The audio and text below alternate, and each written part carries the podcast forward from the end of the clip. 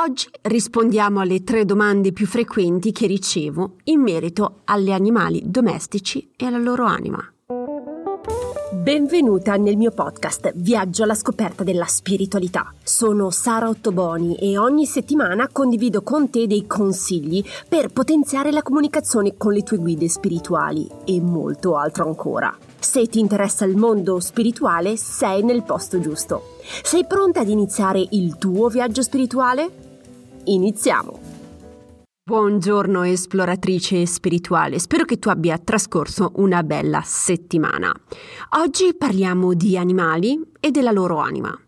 Molto spesso ricevo domande in privato su Instagram in merito agli animali.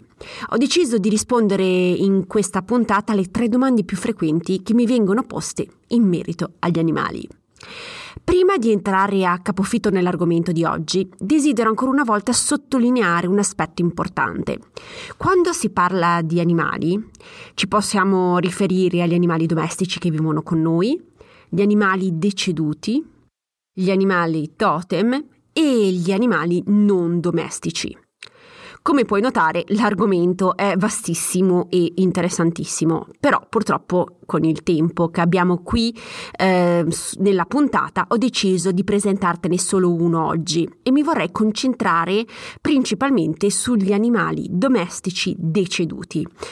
Se vuoi approfondire l'argomento degli animali domestici viventi, ti suggerisco di ascoltare la puntata numero 50. Allora, senza più tardare, Iniziamo con la prima domanda. Dove va l'anima dell'animale dopo la morte? Prima di condividere con te la mia opinione su questa domanda, desidero presentarti diverse teorie. Ciò ti permetterà di formarti la tua propria opinione in merito. Una teoria sostiene che gli animali abbiano il loro proprio universo e che vadano là dopo la morte. Una seconda teoria sostiene che gli animali vengano reincarnati immediatamente in una nuova forma di vita dopo la morte. Invece poi c'è l'ultima teoria che ritiene che le anime degli animali raggiungano l'universo dove si trovano tutti i defunti, le energie, le guide spirituali e eh, dove ci sono altre energie e intraprendono lo stesso percorso delle altre anime. Personalmente aderisco alla terza teoria per due motivi. Allora, il primo. Durante le mie sessioni di ipnosi spirituali con i miei clienti e nella lettura di libri spirituali non mi sono mai, mai imbattuta in un universo parallelo destinato solo agli animali. Ok? Eh, gli, ad- gli animali domestici sono sempre accanto a noi, sia su terra che nell'universo. Non ci sono zone limitate, ok? Secondo la mia esperienza, Uh, tutte le anime si ritrovano nello stesso universo, non c'è un'anima categoria A e un'altra di categoria B. Tutte le anime sono uguali. Il secondo motivo è che le anime degli animali sono, sono, esseri completi, non di secondo grado, quindi quando muoiono hanno bisogno di intraprendere lo stesso percorso di trapasso, di rigenerazione, di calma, come l'anima di un essere umano, senza alcuna differenza. La seconda domanda che mi viene sempre posta è posso comunicare col mio animale domestico deceduto? Assolutamente sì.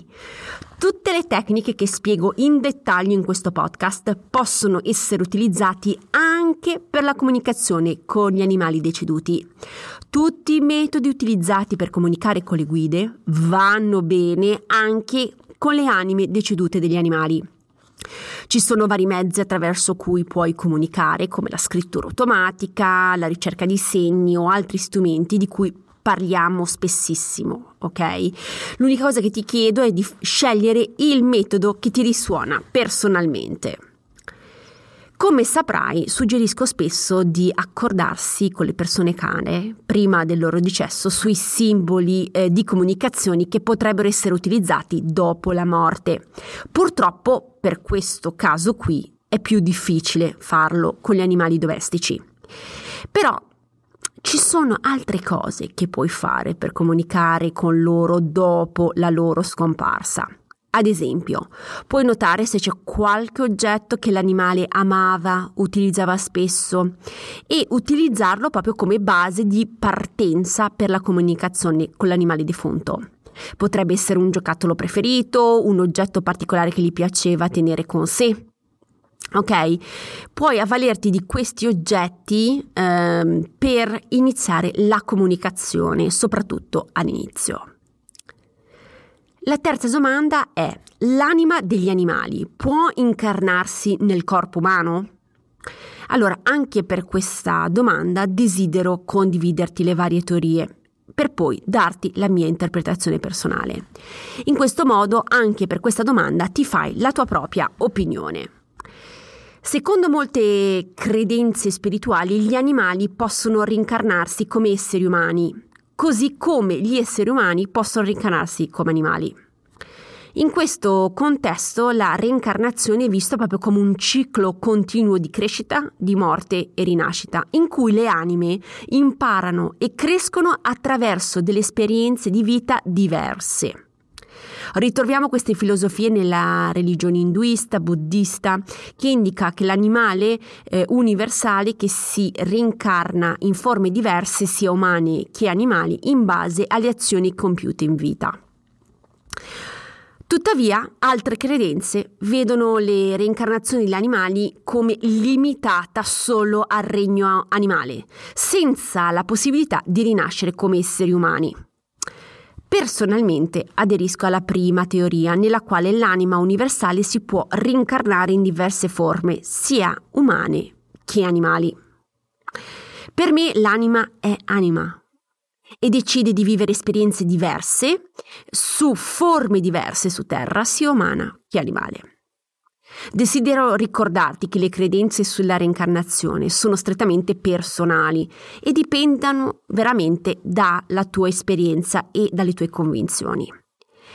Non esiste una risposta definitiva universale su queste domande, ok? Ma ci sono molte opinioni e teorie diverse a riguardo. Quello che ti consiglio di fare è semplicemente seguire il tuo istinto, il tuo intuito, per districarti in queste domande, ok?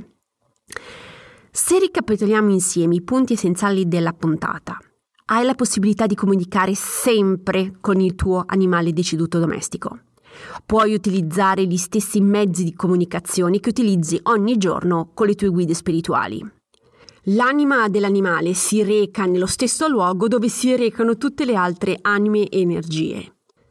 L'anima può rincarnarsi sia in corpi umani che in corpi di animali, a seconda dell'esperienza e della sfida che desidera vivere. Spero che questa puntata ti sia stata utile. Se desideri essere avvisata di nuove pubblicazioni, clicca seguimi sulla piattaforma in cui mi stai ascoltando. Non dimenticare di valutare il podcast con le stelline, il gioco è fatto in 10 secondi. Se vuoi condividere la tua esperienza con me, lo sai che mi puoi sempre eh, contattare privatamente su Instagram o tramite email. Le informazioni li trovi nella didascalia. Se desideri ricevere il materiale esclusivo, iscriviti alla newsletter mensile. Anche qui trovi il link nella didascalia della puntata. Ti ringrazio per la tua attenzione e ti auguro di trascorrere una bellissima settimana. Noi ci sentiamo martedì prossimo. Un abbraccio, ciao!